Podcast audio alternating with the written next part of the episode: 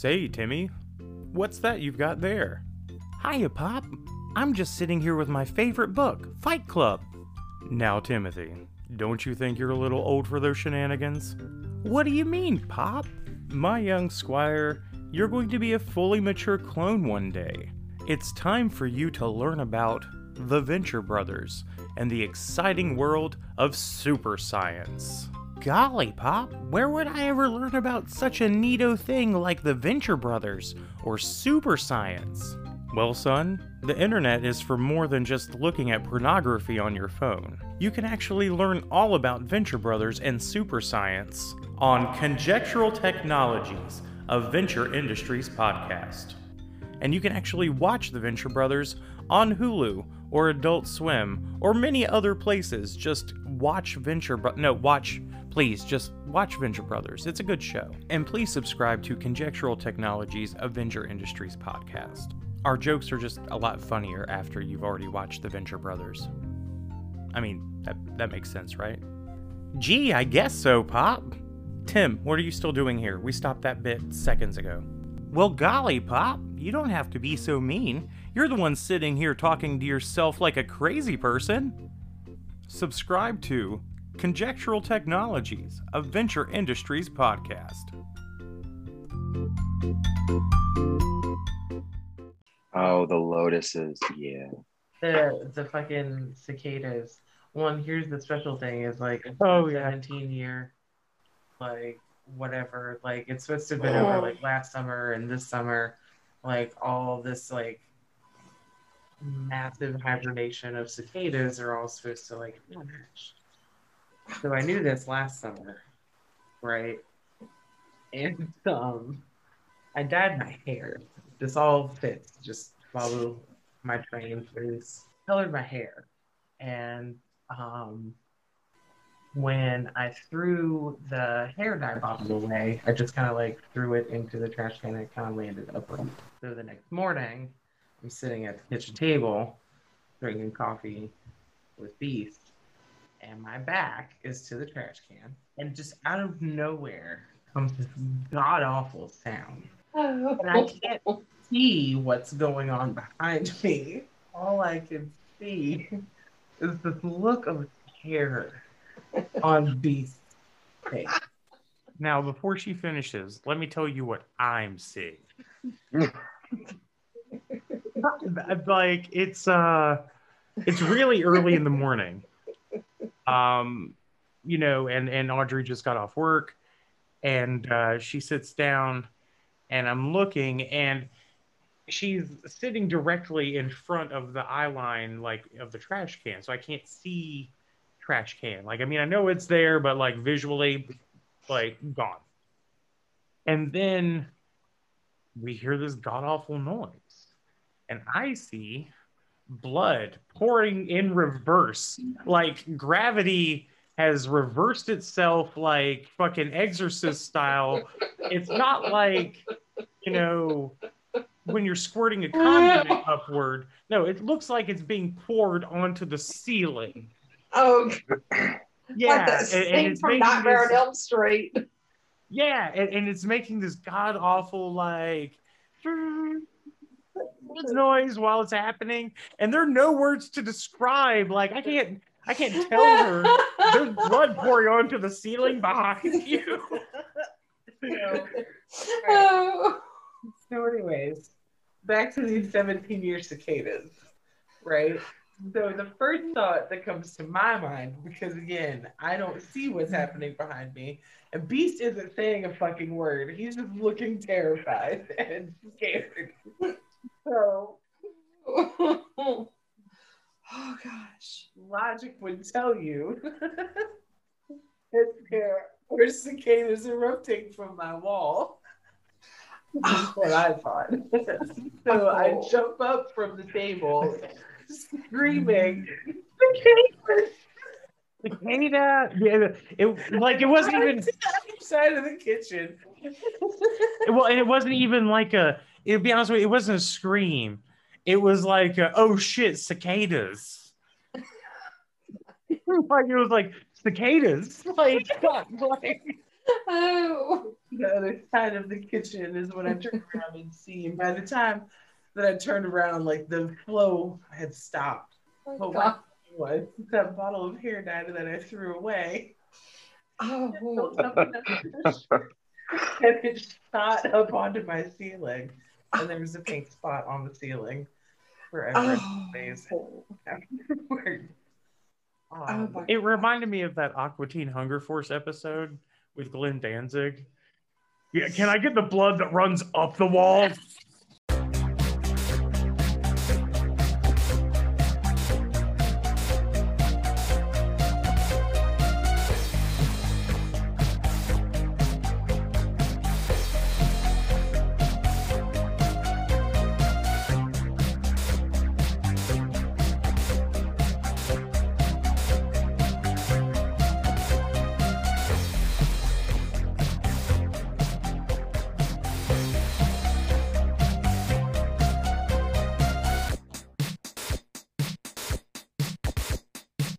Ladies and gentlemen, guys, gals, and pals, welcome out to a very special episode of the Venture Sisters.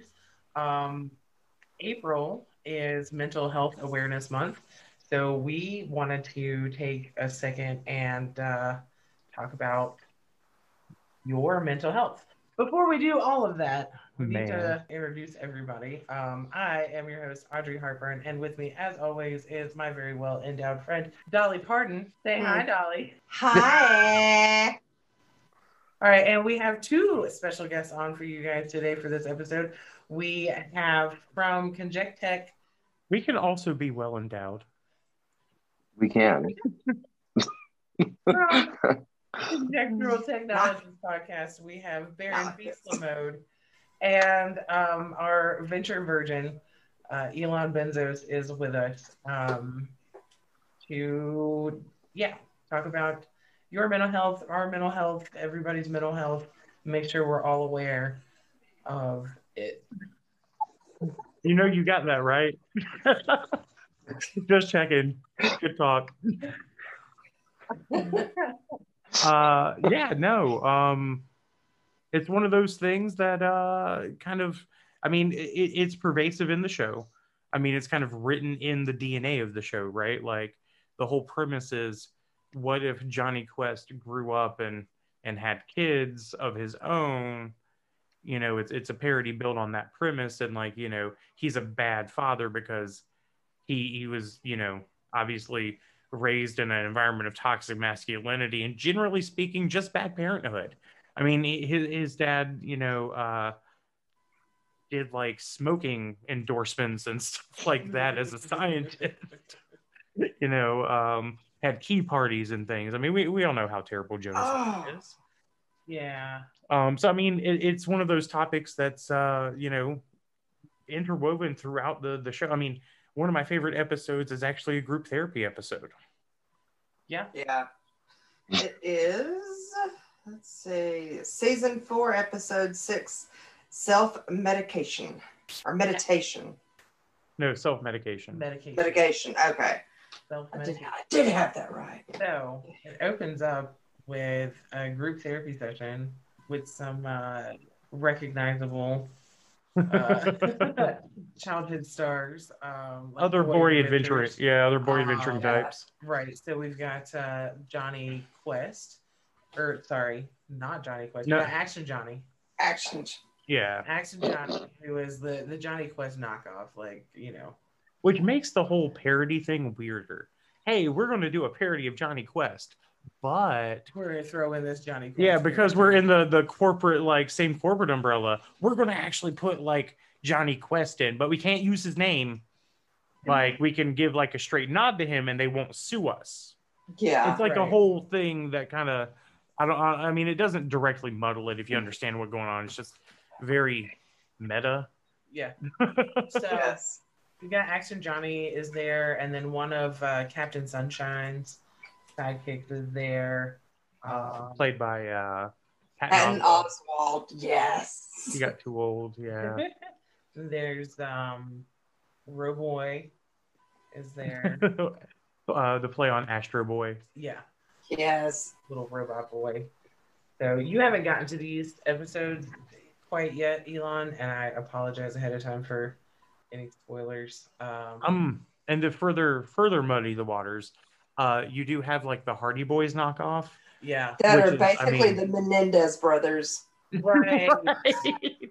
Well, and uh, to me, like Hank and Dean were modeled on, you know, the Hardy Boys. Like that was a, you know, mystery-solving twin brothers and stuff. Uh, so it's interesting that they've also brought in a, you know, a, another version of them. Uh, you know, that that folding in of of tropes again. Um, but yeah. So... And who is it? Uh, Seth Green, and um, he plays Snoopy in the later seasons. Uh, oh golly, John Hodgman. Yes, yeah, John Hodgman. We, you know, open up with that, and you kind of see all of the characters were their own kind of different issues. You know, um, Johnny's got his uh, codependency issues, obviously his addiction issues. Um, you know, he's got his abandonment issues from how he was treated by his dad. Um, there's, uh, God, what is Sunshine's sidekick's name? Um, Wonder Boy. Wonder Boy, thank you. Uh, Wonder Boy, the Wonder Boy that aged out. Like, he's got, like, all kinds of fucked up issues, and you know that there was, like, some... Oh, yeah. Inappropriate things happening there. So I mean, that's a whole other level of of issues to, to deal with and trauma. I mean, that's, you know, he's gonna have fucking P T S D. He's got fucking uh, Stockholm syndrome. Like, yeah. uh, you know, definitely has been brainwashed. Um, you know, that kind of shit. Uh, forget what uh, Astro Boy, not Astro Boy. Um, Roboy's issue was his. The only thing they really point out is rage. Whenever they're going around, he yeah. says, like, whenever I see a giant robot, I just get so angry and mad. Yeah. So I'm guessing like his is just rage. Right. Well, and then obviously there were the, you know, the other brothers that were supposed to be, uh, you know, reminders of the the the Menendez brothers. You know, kind of a callback to that. And those boys had their own issues all in and of themselves. I, I know some about the the story, but not enough to like comfortably speak about it. Yeah. Um, if you know more, Dolly, like I'd yeah. love to hear. So like basically, Lance and Dale are the Hardy brother knockoff, right? And I think it's Lance is the blonde-haired one. He is just super, super aggressive, and like you could tell, you know, he probably instigated the whole thing. And he's like torturing his younger brother, or um, they're, I'm sorry, they're twins. They actually said twins. Mm-hmm. And um, it, like the other one, he'll just, he'll say, I saw his body laying there, softly casting light shadows. And I'm like, oh gosh. I mean, it's like he's having like really furious, like trauma from it. But then the other brother is just like angry, like wanting to hide everything. And he's a real cocky character. Kind of like a Ted Bundy type. Yeah. Yeah, he was a little Ted Bundy. And yeah. like, I remember he was, you know, talking about like, uh, the, his dad wrote him out of the inheritance, but like, and, and he was like really angry. He was like, yeah, but we got the Beamer. Yeah, and it was cherry. Right. So, I mean, obviously the show, you know, in a funny way kind of touches on some, some real shit. And it's great too because they blame, okay, spoiler, the therapist is killed by what Johnny calls a two-step viper. Mm-hmm. And then the other guy's arguing that there's no such thing, and he said, oh, I'm just I'm looking at it. So they, you know, the poor guy has died. I get you, John. He has he has been bitten by the snake and he's dead. And Astro Boy saves the day by zapping him. Right. But Johnny just gets it in his head because he's fixated on Doctor Z. That is Doctor Z who did it. So they go sleuthing to Nightingale's, which is a bar, it's also a strip club, for information. And then they go all the way, which I don't know, I see Doctor Z living in a retirement community, maybe in Florida. kind of looks like that. I mean, but I'm ninety-eight percent certain that was probably Malice, like in my mind. Yeah. Yeah. Like, but maybe it was just like the the older corner of Malice. or or maybe they have like a Malice for, for retired villains. Maybe. Yeah, um, yeah. Malice is more for like active villains. Uh, it's a wonderful place to hate. Yeah. Right. But I love it that Doctor Z is the one who kind of just sets them all straight and just says, no, you're no longer children. You're not boy adventurers anymore. Grow up. Right. And Rusty kind of has a breakthrough. And correct me if I'm wrong, but I think Rusty stopped using his diet pills after that. Quote unquote diet pills. Yes, um, those diet pills. Because right. I don't see him using them after that. He had tripolar disorder. Right. um, and the hand the hand gesture he makes for that is hilarious, by the way, in the, the very first episode. Like, I've got tripolar disorder. Like, So, so speaking on self-medicating, yes. So speaking on self-medicating, so like, so we all know that everybody in some way or some form self-medicates. Mm-hmm. So what are some of your self-medicating things that you guys do that you don't, I mean, so there's like a severity of self-medicating where you're an alcoholic, right? But then there's other self-medicating things like when you're stressed, you're smoking a cigarette. So what are some of your self-medicating things? Well, uh, I inflate my ego, uh, and then I produce podcasts. um, that's that's definitely one of my things. Uh, uh, I, I mean, I'll be honest with you. Uh, like, do enjoy smoking the marijuanas, um, uh, and I have. Uh, I don't know. I'm I'm one of those guys who like I don't have hobbies, like. Mm-hmm. Fucking posers have hobbies. Like, like, like, bitch ass casuals have hobbies. I have goddamn passions. Um, so no, uh, I started uh getting really into Zen, um, like meditation and stuff like that. Uh, you know, kind of actually as a as a means to to help me balance out some some mental health issues. But I'll be I'll be honest with you, like in terms of the the ego trip, like I mean, it's it's just the same. I'm going to get done recording here. I'm going to go put my ass on the mat. They tried hard to think about nothing and then get up and be like, yes, I'm better than all you bastards. I'm fucking enlightened. Uh, I mean, I'll never come out and say that, but, you know, know that there's a dark little voice in the back of my mind with a megaphone shouting that shit. So your self-medicating is pretty much you become egotistical? Well, no, I mean, uh, that that's... just what I do for, for no. fun. Um, no, he meditates. He, uh, you know, we both smoke um, cigarettes and not cigarettes. Um, I like to drink sometimes. Like, I'll have, you know, a mixed drink um, when I get home from work sometimes or, like, on the weekends. Mm-hmm. Um, I take baths.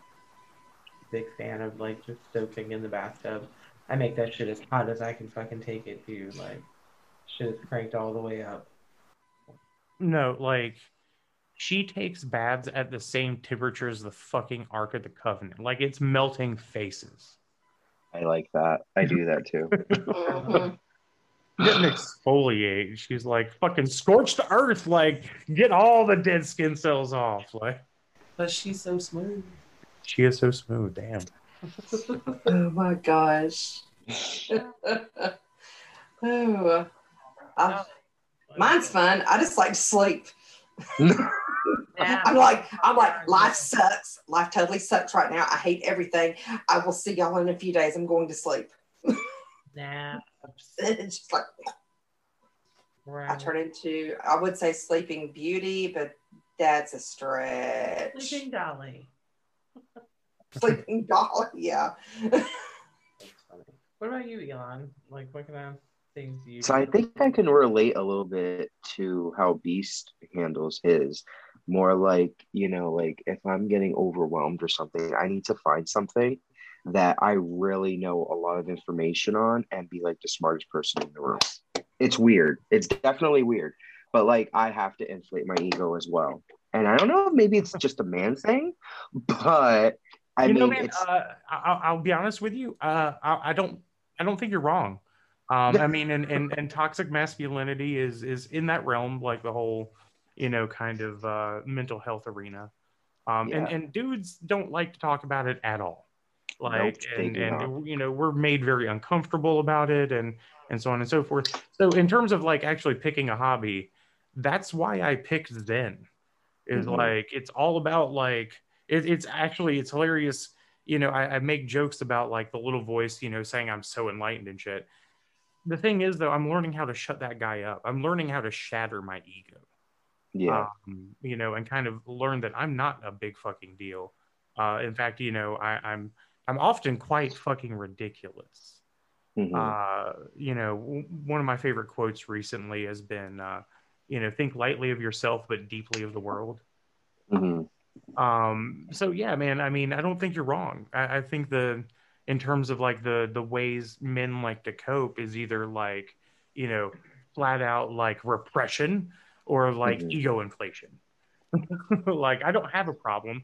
I'm going to put it in this bottle. I'm going to bury it deep down, and we're never going to talk about it. And I'm going to take two shots yes. of whiskey, shed one tear, go to sleep, and, and call it a day. Uh, or... You know, it's like, well, that fucking awful thing happened, so I'm going to go be awesome elsewhere. Yes, exactly. That, yeah, that's it. That that's pretty much my self-medicating too. Like, interesting.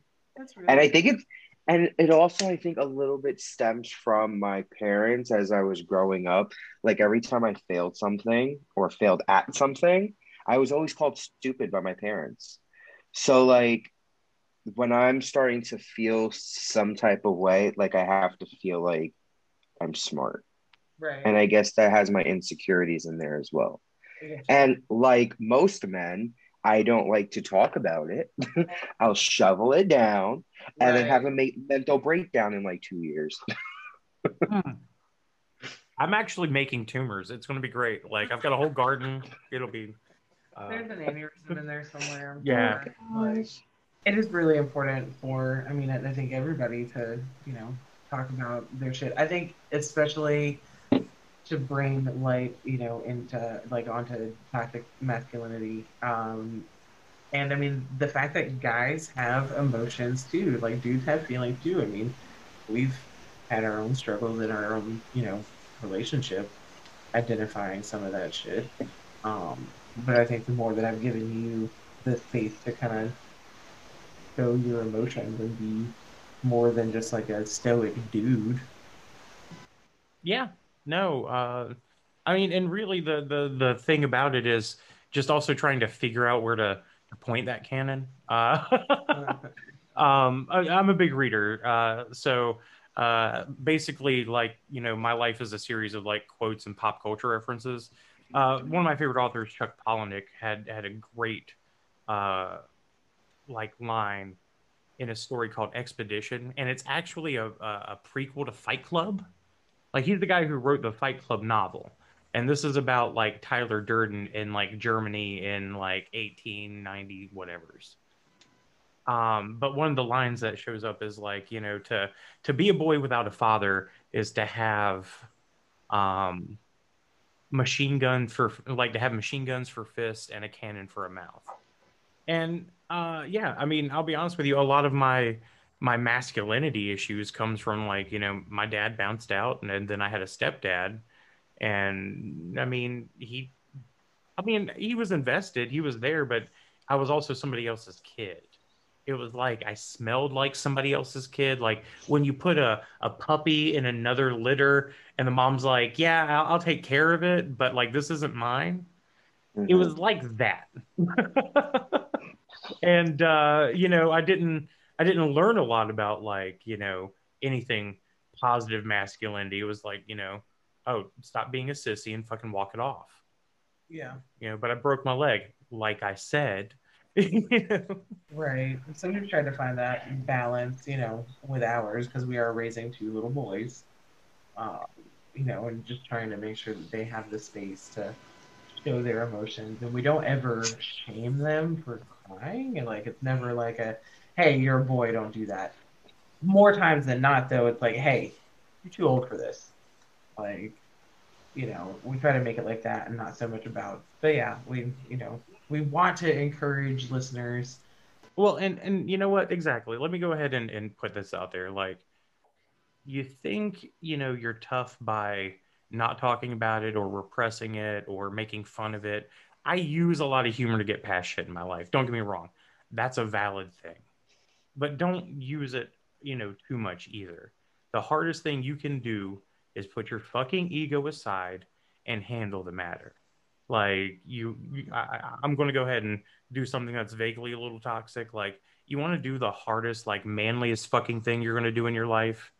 Put your fucking ego down and ask for help if you need it. Mm-hmm. I mean, I'm not even always great at it, but once you kind of get to a point, it gets easier.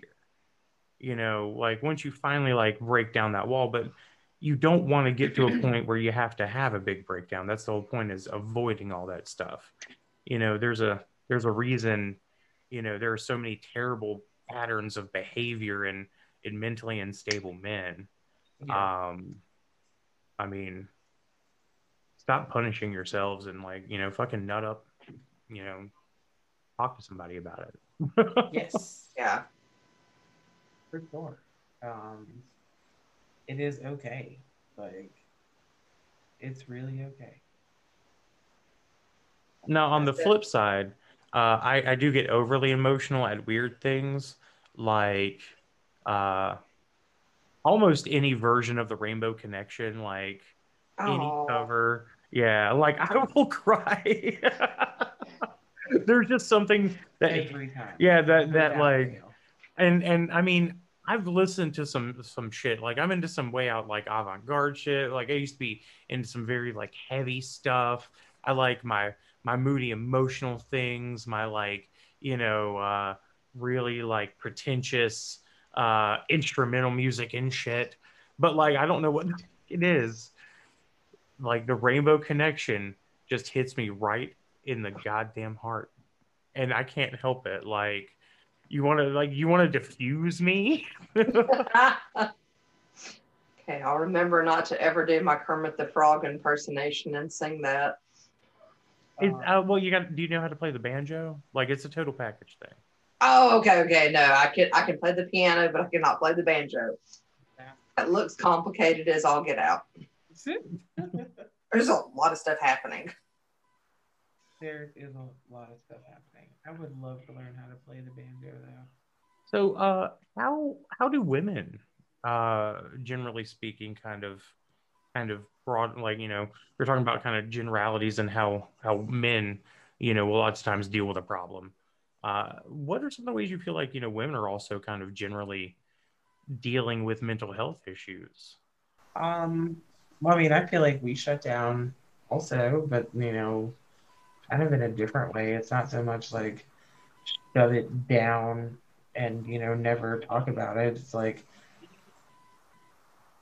just put it in a closet somewhere. We know eventually, like, shit's gonna come spilling out of that closet, but for right yes. now, we don't have time to deal with it. And so we're just gonna shove it in the closet and go take a bath. Oh, so you could try burying it deep down. So, like, my best friend and I, we could, like, we'll text each other first. You know, whoever's having a bad day or just has a lot of stuff to unload, and say, I need to vent. And then, like, if the other one, you know, can call immediately, and we will just let everything out. It right. is just like word vomit coming out. It's just like, I can't believe this. And it's just like usually about an hour long conversation about everything that's built right. up over a period of time. I think it's but then important. After that, it feels good. You're like, okay, I got it out. Right. I think it's important to, you know, kind of have a person that you can vent to that's just going to, that's really just going to listen. Um, and I, I don't feel like I have that as much as I used to. Um, but like, because it helps. And, you know, somebody that's not going to, like, immediately try to fix your situation or, you know, um, help you see the other side of things or anything like that. Like, I literally... I'm sitting right here. Well, sometimes I need to vent about you. I know, no, I, I understand. I'm very much a part of that When I say I'm a ridiculous man, I can't stress that enough. Sometimes I will put in order my shirt, my underwear, my socks, my shoes, and then my pants just to mess with her. Like, it just baffles her. And sometimes I'm like, yeah. Oh my gosh. Like the system, Rage Against the Machine. Um, you know, I mean, and obviously there's there's other stuff.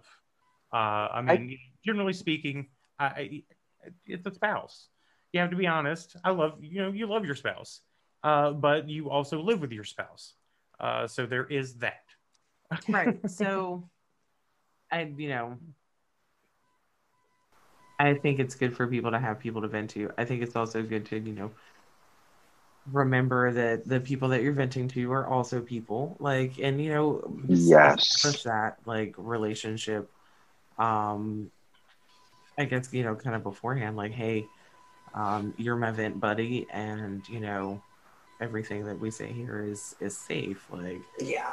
You know, when I'm yelling, I'm not yelling at you. When I'm saying, you know, well, everybody is a piece of shit and they all suck and you're all blah, blah, blah. Like, you have to know that you're not a part of the you and the they. Like, right.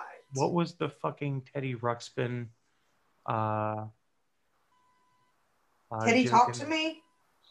Teddy, Teddy Talk to Me. Teddy Talks a Lot. Teddy Talks a Lot. Yeah, yeah. That, that's Venture and Teddy Talks a Lot. I mean, not not quite, like, it's not that exact thing because Venture's not venting the same way, but, like, mm-hmm. you got to have somebody outside of the situation, whatever that situation is. I mean, I'll be honest with you, it's probably not proper to vent to somebody that, you know, a coworker about work situations in a specific sense, because then, you know, you may be giving them ammo. You may change their opinion of, you know, you may have, like, a change their opinion of you, right? Like, um, you, you've got to vent outside of work for a reason. And, and relationships are very much the same way. So, therapy. Yeah, that's what therapists are for. You just stick the tape in. You press play on the teddy bear. Uh, no, um, I, I think therapy is a good idea for everybody. I think everybody should go to therapy. Everybody, like, myself included, you know, um, everybody should go to fucking therapy. Um, yeah. Yeah, but then who are the therapists seeing? Therapists see other therapists. That's man. True. Like, yes. And they find do. you a therapist that sees other therapists. Don't go to no therapist that's like, I am perfect and I do not need anybody to know. Find a therapist that sees a fucking therapist. And don't be afraid to, like, look around. I have been through a couple of therapists, and I have stopped going because I did not like them. Yes. They same. were old ladies, and I didn't feel like they understood my shit. Like, and, you know, if you're going to sit there with a fucking notepad and scribble on it the whole time, I don't want to talk to you.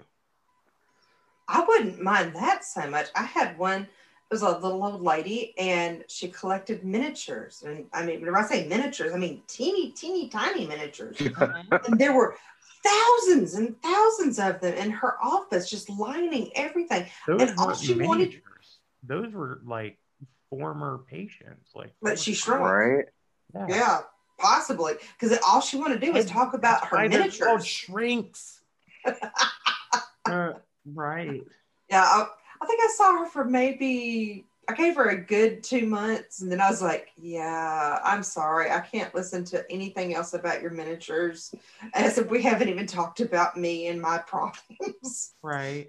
Now, going to therapy the first couple of times is is weird and awkward because you're just kind of, I mean, at least it was for me. Maybe it wouldn't be like if I had, you know, a therapist that I liked, but you just kind of sit there and they're like, all right, so tell me about yourself. And then you're like, well, me and I do stuff with things, and then they're like, well, what's bothering you? And you're like, well, I don't fucking know. I mean, when I set up this appointment, things were pretty shitty, but everything's okay right now. um, having a great day, right? Um the sun's shining, and, you know, didn't catch any stoplights on the way here. Like, oh, that'd be great though. Uh, yeah, so I need to reschedule my appointment. I'm actually having a really good day, and uh, I really want to get bang for my buck. I mean, you're expensive. Right. Therapy is fucking expensive, man. That is the it one. is. God, that is the one downfall to that. Um, you know, it's cheap. Hmm. Fucking meditation. That shit's cheap as shit. Oh yeah, meditation is cheap. Also, like, look into your like work and um like resources, your health insurance benefits and stuff. A lot of them will cover um mm. some sessions, um even it, if it's it's you know. uh, usually through uh, most workplaces. It's through what they call an, the uh, employee assistance program. Right. Um, and I found that that's kind of, generally speaking, called that across the board. I worked for a county library that had an E A P, and then I worked for a major retail warehouse that had an E A P as well. So, uh, you know, odds are if you have health insurance, you've got an E A P. Right. So reach out to them. Look at, you know, definitely look into what your your resources are and what's available to you, and get an appointment with a therapist, um, especially if you feel like you need somebody to talk to and you don't have anybody to talk to. That's that's what's most important. We care about all of you guys. We want all of you guys to stick around for a while, especially to see if we'll ever get a season eight. Um, if that's nothing else to live for, like finding out if we get a season eight yes. is something to live for, right? Yes. And for all the listeners, if you are a person who somebody has confided in to talk to, um, I think the biggest mistake, and I've learned this from experience, the biggest mistake of being a listener is telling people what they should do. Um, yeah. If if they're in a situation, you know, and you say, well, I think you should do this, that might, that that that advice might not be good for that person. You're remember, you're not a professional, okay? So that person might get themselves either into trouble or just down a wrong path. So my my advice and what I always do is, hey, I don't know the full situation. I'm only going based off of what you're what you're telling me. Um, I don't know what advice that I can give you. In my opinion, if I was in your shoes, I would do this, but I would speak to a professional. Right. And I would never tell anybody, because I've had a situation where I'm like, you should do this. It didn't end well. And then you kick yourself in the butt, and that makes you deal with even more mental mental guilt or whatever you're right. struggling with personally. That just adds on. So always make sure that you're just trying to give or not try to give like the best advice, right? Well, without telling you know, somebody what advice. to do. Just be there to listen, and really, um, I think more so ask leading questions, and, you know, try to get help a person get to their own conclusion. Like, especially when you put in, you know, your, well, I think you should do this, or this is how whatever should be, then you're adding your own, you're just piling more onto them, because now they're worried about mm-hmm. your opinion. Obviously, if they come to you about their problems, you're somebody that, you know, they depend on, um, and they look up to, you know, so they value your opinion of them. So if you're, you know, telling them they should do something, then they're not going to want to, you know, let you down. So if they can't work out their situation the way that you think that they should, you know, so that piles all of that on. So instead of those, you know, kind of things, like when you're listening to somebody, um, like, hey, well, have you thought about this? Or have you looked into that? Or why don't we look into this? Or, you know, can I send you some resources about that, or, you know, whatever. Talk about options. Exactly. Yeah. And what, please, please, for the love of... This is what you can do. And please, for the love of everything you believe in, do not self-diagnose yourself, and do not diagnose other people. Absolutely I have, not. There are so many people out there that will Google this stuff and be like, oh, I think you're suffering from P T S D, or you're suffering from anxiety, or you're doing this, or the, you know what, this person is psycho. It is a very serious thing to a lot of people, mm-hmm. um, especially if you are diagnosed from a professional and somebody else is making making a joke out of it. Like, mm-hmm. that's that's not cool. And we're running into a lot of issues with that in the real world, where people are making fun of these uh, these mental illnesses, and it's taking light away from the people who are actually suffering from this stuff. Well, and it's funny you should actually use the phrase "making fun of," because mm-hmm. it's a weird kind of appropriation, and they're mm-hmm. literally making it an interesting part of their identity. Mm-hmm. Um, you know, as somebody who has diagnosed P T S D, like, that was a hard struggle to finally get there. Like, and don't get me wrong, I mean, I'm not here to invalidate anybody, um, but I will tell you, like, I promise you, uh, if you have P T S D, you're not going to use it to validate all of your bad actions. Right. Like, and that's that's another thing that that really irks me is, like, you can't you can't keep fucking up and then saying, oh, well, I mean, I just have this. No. Yeah. The point is to to work on these things. Um, so it's just like, you know, I, and there are, you know, uh, there are people who are genuinely walking around undiagnosed and stuff.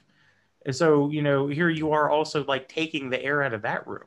Right. You know, like, the biggest thing we want to do, um, and I guess our biggest goal for this special mental health episode is just kind of hoping to try to take away some of the stigma of, one, you know, seeking therapy or treatment, you know, two, um, being, you know, finding out, like, finding a diagnosis. Um, not to say that everything has to be diagnosed, um, but if that, if, if a diagnosis is what you're seeking, you know, if that some kind of answer like that is what you're seeking, then find that, and that's that's okay. But that doesn't have to be your identity, you know. And then, you know, finally, we want to.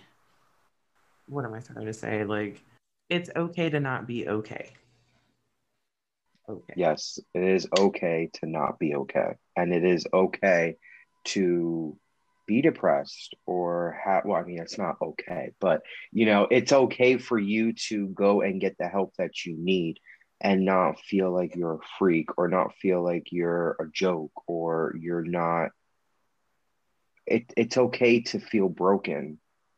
Anything well, that and, is broken can be fixed. Mm-hmm. Well, and also, I mean, understand, like, people are people, you know, uh, and, you know, one of the reasons we, we wanted to do this episode is because the mental health stigma is real, you know, so one of the biggest things you can do is A, be vulnerable, and B, understand that while you're going to have, like, you know, a lot of loving, supporting people, you know, you've also got to be strong in terms of, like, the people who are going to be off put, um, you know, who aren't going to necessarily, like, you know, uh, see you through your struggle or anything like that. Like, you know, people who are going to just kind of see you for the diagnosis, um, and that's a hard thing to live with, and that's oftentimes what I think, you know, is is an impediment for some people, um, but it's nothing you can't live through.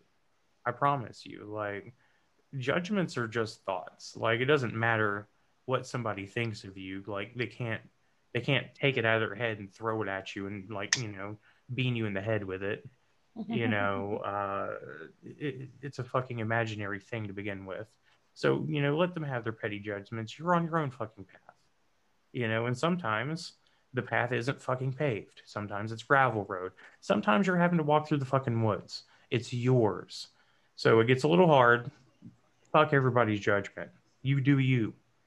And that doesn't mean you do you in the goddamn internet sense.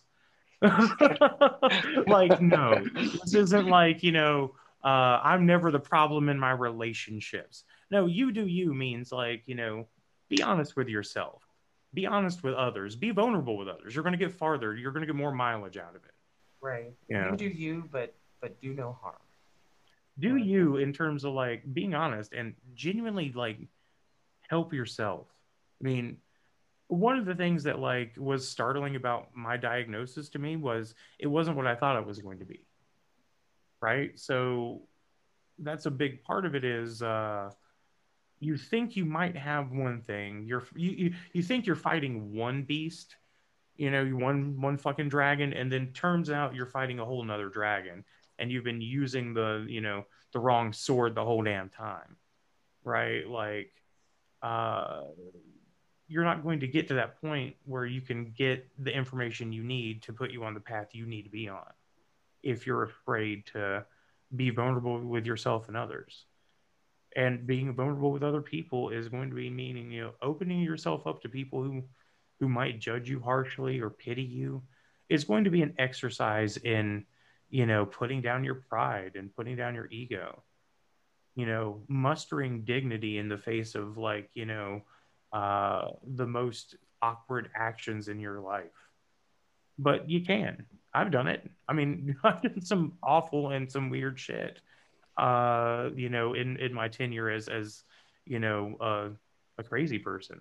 And uh, and I know that that's not the, the most P C thing to say. I say that again to, to add levity to my own situation. But, um, you know, it's nothing you can't get back. But you have to be sincere about, you know, honoring those things. And that's not, you know, just always being told what you want to hear or always being validated because, you know, you've got a, a mental health, you know, situation. All right, um, we've gotten really serious and really heavy, so I think we're going to take a break for a second and let you guys... Uh, let you guys process all that. Yeah, um, and then we're going to come back, and we're going to be funny again. We're going to talk about some more Venture Brothers um, and more of how they, uh, I don't know, just more of their fuck-up-edness. Um, how can we relate that to our, our movements? Um, so, yeah, check out these messages. Stay tuned, we will be right back.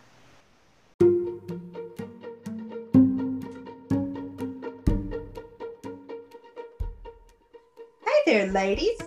Have you ever been in the field and felt the need to yield to a panty shield? Not me.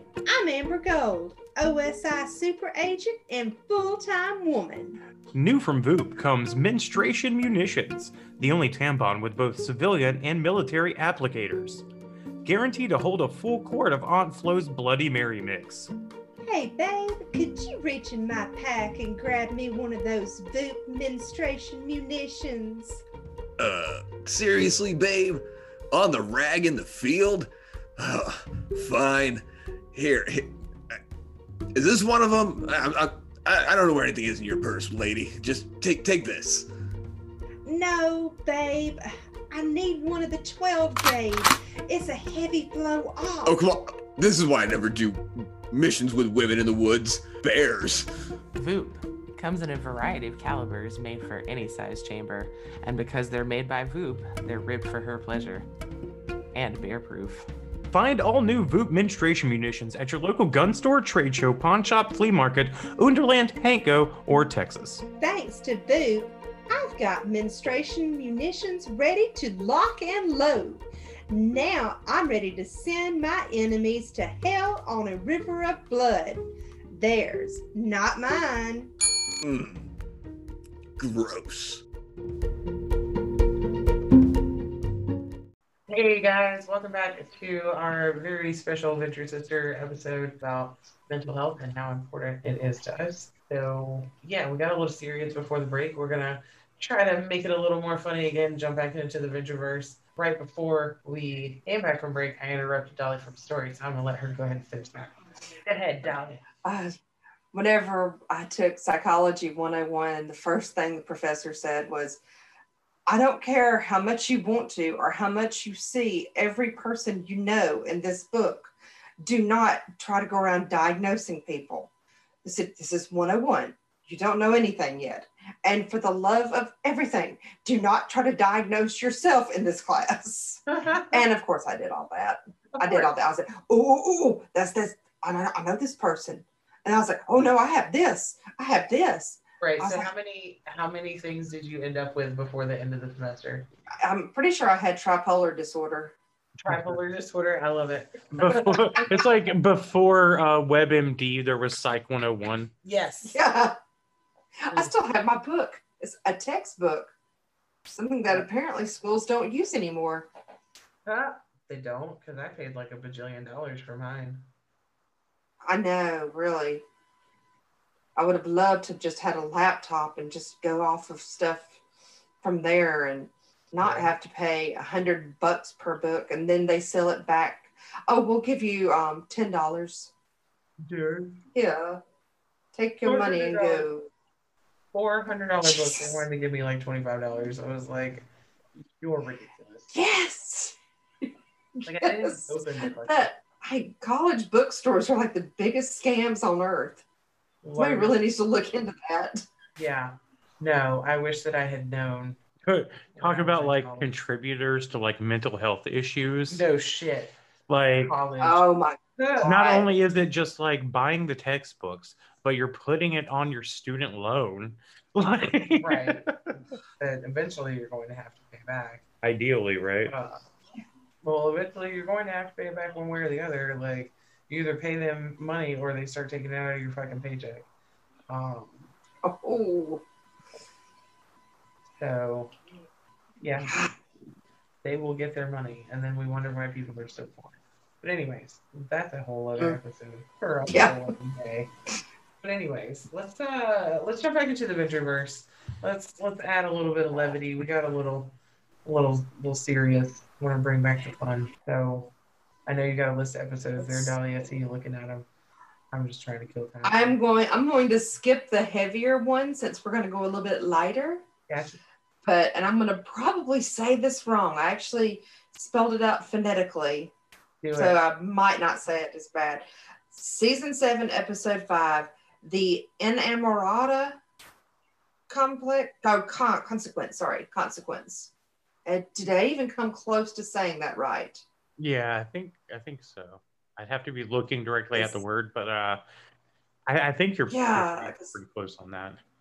Um, I mean, it's one thing. I had to go on the you know, thing that they look up the word and then like hit the little thing and they'll you know, say the word for you. I had right. it like said like five times and I was like, still, I was like, I can't say it right. But I love that episode because it's whenever Dean discovers, you know, goes back to Ben's cat cabin. Ben's not there, but helper model number two, the red helper with legs, is there. And then he learns so, yeah, he learns so much more about his dad just through that conversation. And like, yeah. Nobody comes back to him. You know, he hugs his dad and says, "I love you." And it was just kind of like a weird, kind of touching moment. But it's like he finally understood why his dad is the way he is, and like his grandfather was kind of basically the fault of him being that way. But I right. love it whenever um, he says, I don't have to think about souls and God. I don't have to worry about where I go when I die. And Dean says, it's sad. It's like you gave up and have nothing to live for. And he says, no, I have nothing to die for. I have everything to live for. I was like, that is like a great little moment. Oh, I really like that. Right. But, and then also, it's when... And then also we found out that um that Rusty is capable of handling a room because he kind of takes his balls out of the you know back pocket and says, "You are all acting like children." So, I know why my dad put you in the pool. That sounds hilarious if you've never watched that episode. But uh, let's see. There's uh, like, was it? Uh, Assisted suicide, where the uh, the monarch yes. goes into to Rusty's brain with the the mind infractor, monarch oh, mind infractor. Yeah. Why not call it the monarch mind manipulator? Um, yeah, uh, you get a lot of trope there, a lot of like Carl Jung and a lot of uh, you know Freudian tropes about the idea of. Mm. of the psyche and the mind right. and, well, I mean, and all that the, stuff. The id and the ego and the super ego. I love Rusty's super ego, by the way. Yes. Yeah. It's poor guy. Amazing. It's what I imagine everyone's super ego looks like, just like a massively buff version of themselves. Like, I just love that he was in an empty room. It, like he had never been used. Yeah. Just I mean that's what mine is. He looks like a fucking American, like an American gladiator, but she's bored. Oh, that's my super ego. How does she stay so buff? Worked out, confident, fit back. Yeah, but like, where's the workout equipment? It's like a you know solitary confinement cell.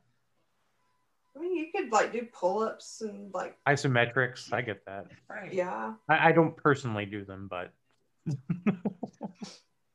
ooh, I love that. That episode is great though, because like you see like all of the dead clones just flooding the hallway, and it's like, oh wow, so that's just constantly tormenting his mind. Yeah. Like, well, wow, and something uh, I didn't realize until until recently was, uh, you know, that that's a lot of repeated trauma. Like, mm-hmm. you know, they even go into that on on what propels the Ventures to even get into cloning, where you're pretty sure first Rusty obviously died a horrible death on an adventure. Right. Um, and that's probably why Jonas was not quite as attached to the other ones, as many as there might have been. True. But even yeah. beyond that, so you got Hank dressed up in his cool Batman costume with his umbrella yes off that roof. What do you do with the Dean? That many, is like how many Deans, like how many individual like boys, depending on which one died first, did Did like they euthanize? Is that did that... they have to kill him, or did they just like? What's the excuse? Oh, Hank's just off to like at sleepaway camp in, you know, Clone Slugsburg. Sure. I can't remember which episode it was, but um, it's whenever just... he he catches the canister and he's I got the hiccups and he's going to become a human bomb, and he says, "Brock, if it gets too far, I want you to be the one to kill me." And then he said, "How would you do it?" And he said, "Quick snap of the neck. You'll never know what hit you." He said, "You've thought about this." That makes me think, oh, so that's how Brock does it. He's more than thought about it. He's done it. He's making rag dolls. I guess I always just, I always just assumed that the boys died in pairs. Like, like well, bananas in pajamas? Yeah. Or maybe like there's some kind of like little chip or something in their head, and if one of them dies, the other one just snaps off. That would require Rusty to think about it. That's I mean, true. We know the tech because of Sphinx. We know that, you know, the technology exists, but we're we digress. Like the point is, like, you know, as awful as Rusty is, he it, it is trauma. It does make you see a different, that like that episode specifically kind of makes you see a different side of Rusty, and kind of really gives you more of an understanding of uh, what's going on in his head. That episode and the one with Killinger, and you see the dream. Um, oh yeah, where you straight like, alpha dog. um, I like Apple Money better. Um, well, wow. You just find out that like he's just been so intimidated by his dad for his entire life. Like that, yeah. you know, a big part of of his issue is like he's never going to live up to what the fuck, you know, Jonas is.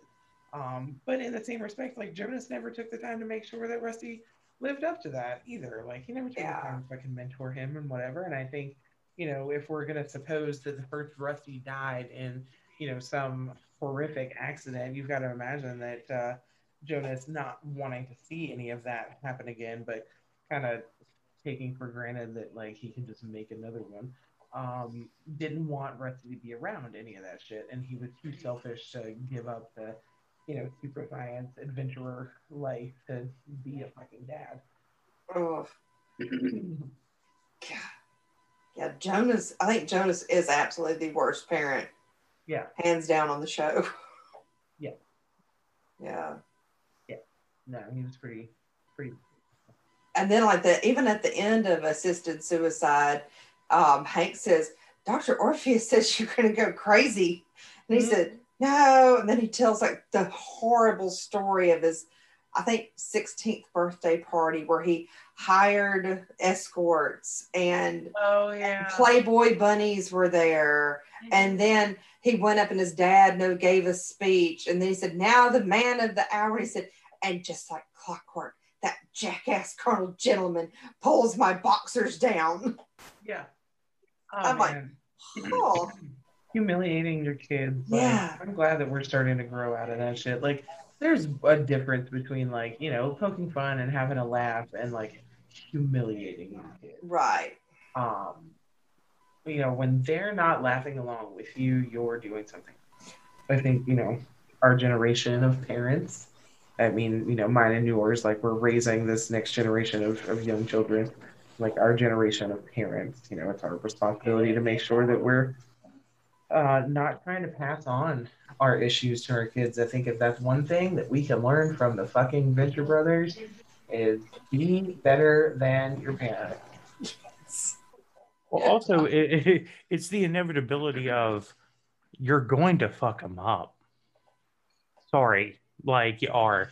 Oh, it's yeah. It's going to be yeah. in any of the ways you expect, you know. You go out and put out those campfires, you're going to be starting other ones and not even realizing it. Like, it, it just happens. So, again, the best you can do, be a good person, try not to fuck up the same way your parents did. That's the, that's the only motto you got. Right. Yeah. And just remember that kids are people, too. I think I've had to, you know, remind myself of that sometimes. A, Ooh, clones are people, too. Oh, yeah, mine's entering that, oh, so much fun phase with the hormones and, ooh, and like, and, and she'll even, like, I know one morning, no, she did get really snippy with me, and, and she did kind of cross the line a little bit, and then apparently she sat at school all day feeling bad, bad about it, but I mean, I didn't say anything, I just said, I said, okay, let's just go on to school. Yeah. And it was a very quiet car ride. And by the time she got home that afternoon, she was like, I am so sorry. I was so mean to you. But I was like, I said, okay. I, I, I'm so happy that you recognize that. And I accept your apology. That's good, though. Like, yeah. You guys have really good communication. And that's awesome. She feels comfortable, you know, showing you when she's, uh, when she's not okay. Yeah. Right. That's her job. Is to make sure that, you know, kids are safe and happy. Then I probably shouldn't laugh when I spank our children, right? no, no, I'm kidding. I'm, I'm absolutely kidding. I have fucking D H S at our door now. Thank you. They don't know where we live. They don't. Touche. Ah. uh, mine only got one spanking. Yeah. And it was it was her dad, and it was for a very good reason. She was like, uh, three, and she tried to dart out in the into the road. Oh Lord! Yeah, no, that's that's one of those times. No, just a little swat on the fanny, just like, hey, this is serious. Look at me. Yeah, right. Yeah. No, I get you. Um, yeah, but I mean, I, I, I'm pretty sure it scared him way more than her. Do their shit, right? Um, all right, so we talked about a little bit of our own self-care, um, you know, ideas and, and, you know, how we deal with it. Like, what are some other, you know, good things, some things that we could offer to the listeners? And obviously self-care and, you know, it's not the same as, you know, being a therapist regularly, or um, it's know. the stuff you do in the in-betweens, right? Like self-care yeah. is not the is it going to be the only thing that you need? But there are are things that we can do. Like I like to take baths. Dolly likes to take naps. Walk. Going for walks are good. Um, Meditate. I'll say that a lot. You will. Like. um. I mean, you know, getting, just get off your computer, get off of fucking Facebook, get off of fucking Facebook. Yes. I'm saying that to me so hard right now, guys. Get off of fucking Facebook because the shit. Yeah. You've got to take a break from it's all extremely the- toxic. And like, especially like this past year plus now with the pandemic, everyone has got burnout so bad. And then you start well, seeing nobody, all these bad stories, and it just, it'll really pull you down. Nobody's posting their real life on Facebook. No. They're posting their, like, the shit that they want you to see from their, nobody's posting, like, hey, look at me, I just got up this morning, my bathroom looks like shit, but I'll have it cleaned up by the end of the day. Like, that's totally my day. Like, I should have taken before pictures. The thing was fucking disgusting because it hasn't been cleaned in like two months, okay? That is real life that I will never yes. post on Facebook because I don't want people to know that. But I'll talk about it on my podcast for everybody to fucking hear. Uh, that's because you know the audience for that is much smaller. Like, there's like I don't three hundred interact with a lot of these people. Like, but you're broadcasted on on like three hundred fifty plus friends on Facebook, and even and here's the thing: is you have to understand you can only assume behaviors that you naturally do, not not sp- things that are specific, but the stuff you don't even know that you're doing. That stuff is other people doing. Like, how many things do you read and you're like, ah, loser, and you just keep thumb fucking, like you just keep going up, right? Right. So you'll broadcast that to three hundred fifty some odd people in text, or you won't do that. I'm sorry, but then like talking about it here is like, I mean, you know, our audience is is not, you know, a regular three hundred fifty listeners. Uh, one hundred, and we love all one hundred of you. one hundred ten. Yes. one hundred ten. Yes. We love and so one hundred ten of you. If you would love to join the elite ranks of, of the one hundred ten recurring listeners, all you have to do is come back. It's that simple. Yep. Proof. Facts. B said it best. You can also subscribe and find us on Twitter. Smash that subscribe button. God, I hate that phrase. My kid says that to nothing. He does. Oh my God, we were driving in the car the other day and he had his little fucking camera. And, uh... yeah, like making his little fucking videos in the back of the fucking car. And he's like, hey guys, check out these videos. Make sure you subscribe. Smash that like button, button and hit that notification bell. Yeah, dude. I've, I've already been through my child going through all that YouTube stuff. So, oh my gosh. I have Bless heard it. that so many times. Bless it. But that's another thing that I like to do when I'm feeling stressed is like fuck around with my kids and do stupid shit with them. They're hilarious. Kids that are hilarious. And they will be so fucking honest with you. Ooh. So yeah. fucking honest. Like, I don't know if you're ready to handle some of that honesty. They will be super fucking You honest aren't. With you. Like, period. Like, this is life-shattering, fucking, you know, ego-destroying, cutting to the quick of you. Like, sure, you'll survive. But like, they hit you deep down the way fucking like, you know, uh, Rainbow Connection hits me. Like once a week, my my youngest son will say something that just like throat chop to the soul, wham. And I'm like, yeah, uh, I guess I need to tighten up on that, huh? All right, bud. Um, can I can I bribe you just to never talk about that again? Right. I'll give you three Oreos, all right? Like, right. Oh, he's he's brutally honest. He will fucking tell you. Like, if you smell bad and you need to take a bath, he will tell you. Yeah. You are tinky and you need to take a bath. Oh. Mm-hmm. Mm-hmm. Uh, mine now is just. And unfortunately, close in between, to mom. Like, dad. He won't get a filter until he's in his thirties. And even then, it won't work well. I was about to say, what fucking filter? Um, yeah. Right. All right. So let's. Um... You steal all the blankets. I do. I do steal all the blankets. Nice segue, by the way. Nice segue. Oh no, I'm taking my filter down.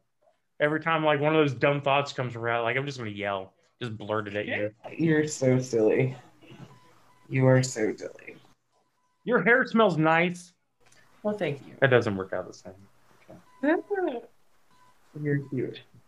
I guess it's time to start like wrapping stuff up before we do all of that. Elon, just real quick, um, you have seen all of season one. Um, any predictions for moving forward into like season two, um, and you know where everybody's uh, gonna end up? I kind of don't want to go into season two, okay. Only because of the last episode. Yeah. Like, I feel it. I have mixed emotions. I have a lot of mixed emotions. Okay. You like, have to watch, like, to understand. Like, I know, I know, I have to, but I, like, I'm scared. But you know, you guys are kind of like easing my my fears, because like it's like Hank and Dean, and then like I I read. So I read the description of season two, episode one, and it, it didn't it didn't um it didn't help me. Yeah, no. I was just like, yeah, now I really don't want to watch. Right, they're not gonna. I mean, if it makes you feel better, like, um, there are more Hanks and Deans. And there's also a really cool opening song for uh, episode one of season two. I love it. I'd never heard it before, and I had to like find it. I was like, I'm no this song. It's great. I love that fucking song. You will love that fucking song also. And then the next time that we have music day, you will be blasting that shit. Yes. Um, oh. So, so my predictions is that um, I think it's actually the only licensed song they've got, ever gotten to play. Truth. Really? Yeah. Yeah. Oh, except for I, I, if they had to pay for. Uh, later on, when Pirate Captain sings the the Crash Test Dummy song, true. I didn't uh, think that, about that. They they might have like, unless that was in the, because again, you know, uh, they're a, a subsidiary of a subsidiary of a subsidiary of of, of uh, fucking Warner Brothers. Eventually right. Down the line, and Warner Brothers has a tremendous catalog. Yes, they do. I just know that there's probably a ton of paperwork. That was what, actual paperwork being pushed through. Like, I wonder what the actual rule is on that. I mean, because it wasn't like the song was being played; they were singing it and using a totally different instrument. You know, like I think it's a, it's the the lyrics. Yeah, if yeah. It's recognizable in the lyrics, and it is, because they they straight up hit the chorus. Oh like, yeah, Elon. Predictions for moving forward. So my predictions is going to be. Um, Brock is officially going to get with, um, what's her name?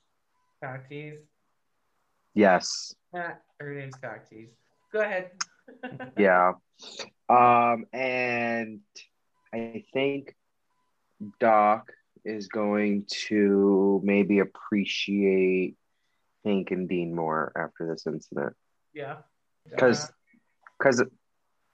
I mean, you don't know what you have until you lose it.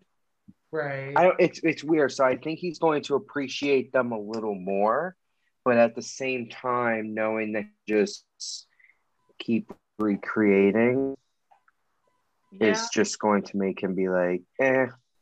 You know, I think that's a really good perspective on it, especially having just finished the end of season one and you haven't really gotten into season two yet. So... I think we're going to mm-hmm. leave your predictions at that and see how that unfolds after the end of season two. I'm excited. At least like uh, the opener. Right. Yeah, a lot happens in the opener to move things forward. Sure.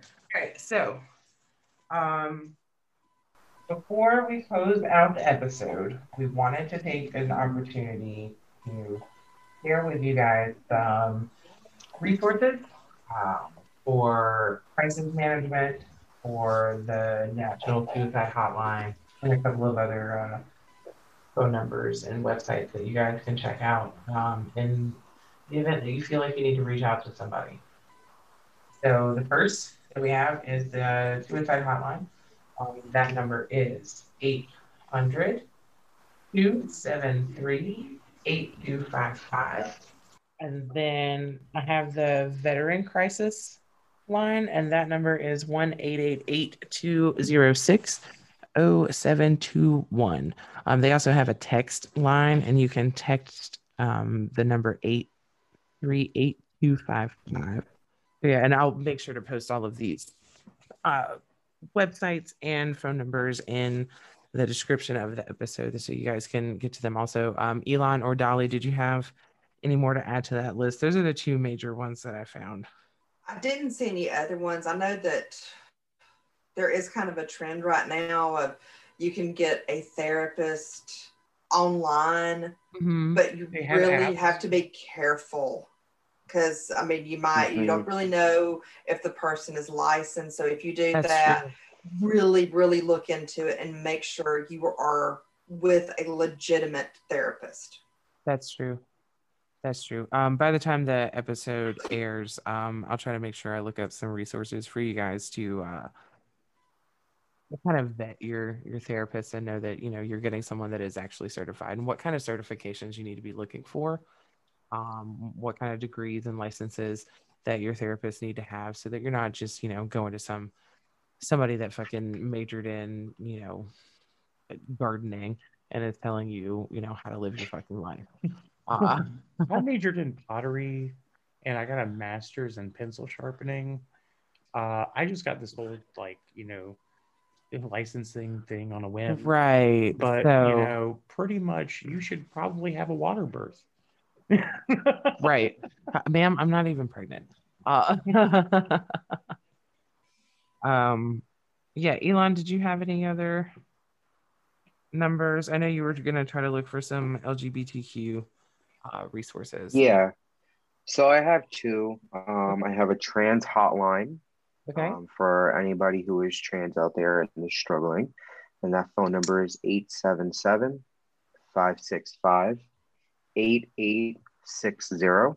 Okay. And then I do have another lifeline. Um, it's actually the Trevor the Trevor Project, which I actually just okay. became a, counsel- a counselor for. Very good. Yeah, so um, their phone number, their hotline is eight six six, four eight zero, seven three eight six. And they are actually a hotline for any young adults um, from twenty-five all the way down to eleven, ten. Um, I had a phone call, I had a phone call one day, um, an eleven-year-old called. Oh, wow. Um, and he was getting bullied in school and stuff like that. So it's for anybody from twenty-five and and, for, and below. Um, okay. If you are over the age of twenty-five, give us a call, or you can also text us. If you go on to the website, mm-hmm. we do have uh, we do have a texting number. If you don't feel like talking, um, right. you can go ahead and text us, and we have twenty-four seven operators who are manning those lines. No, that's awesome. If none of that else works, like, feel free to message us on Facebook or Twitter or send us an email or whatever. Like, you know, we're goofy. We don't know a lot of things, but we've been through a lot of shit. So if you just want to talk about fucking Venture Brothers, we can just talk about fucking Venture Brothers. Most important thing to us is that you guys are taking care of yourselves. You guys are finding, you know, yourselves important and that you matter. And uh, no matter how much you think it, somebody is going to miss you. The person that makes your bagel in the morning is going to miss you. The person that checks out your groceries once a week is going to miss you. You have an impact on somebody's life somewhere. You are important, and we love you. one hundred percent. For sure. You are loved somewhere. Yeah, we'll listen. You guys listen to us. It's only fair that we listen to you, right? Absolutely. All right. I hope you guys have enjoyed this uh, special Venture Sisters episode. Um, very a very special venture, a very Venture Sister episode. They'd have that little swirling thing, right? On the the specials back in the eighties. All right, guys. Um, thank you for tuning in. Thank you for joining us. I hope that, you know, some of you guys have found some of this helpful, um, or at least gotten a good laugh out of it. And that you can all walk away feeling a little bit better, a little bit lighter, um, you know, and a little bit more aware of your mental health. I think that's going to be it for us today on the Venture Sisters. I, as always, have been your host, Audrey Hartburn. And with me has been my very best buddy, Dolly Parton. Say bye, Dolly. Bye, Dolly. And with us, of course, today we had Baron Beast Lamode from Conjectech.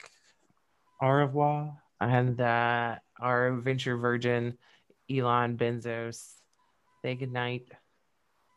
Good night, everyone. All right. And of course, it would not be an episode of the Venture Sisters if we didn't end it with an awful Go Team Venture on the count of three, you guys.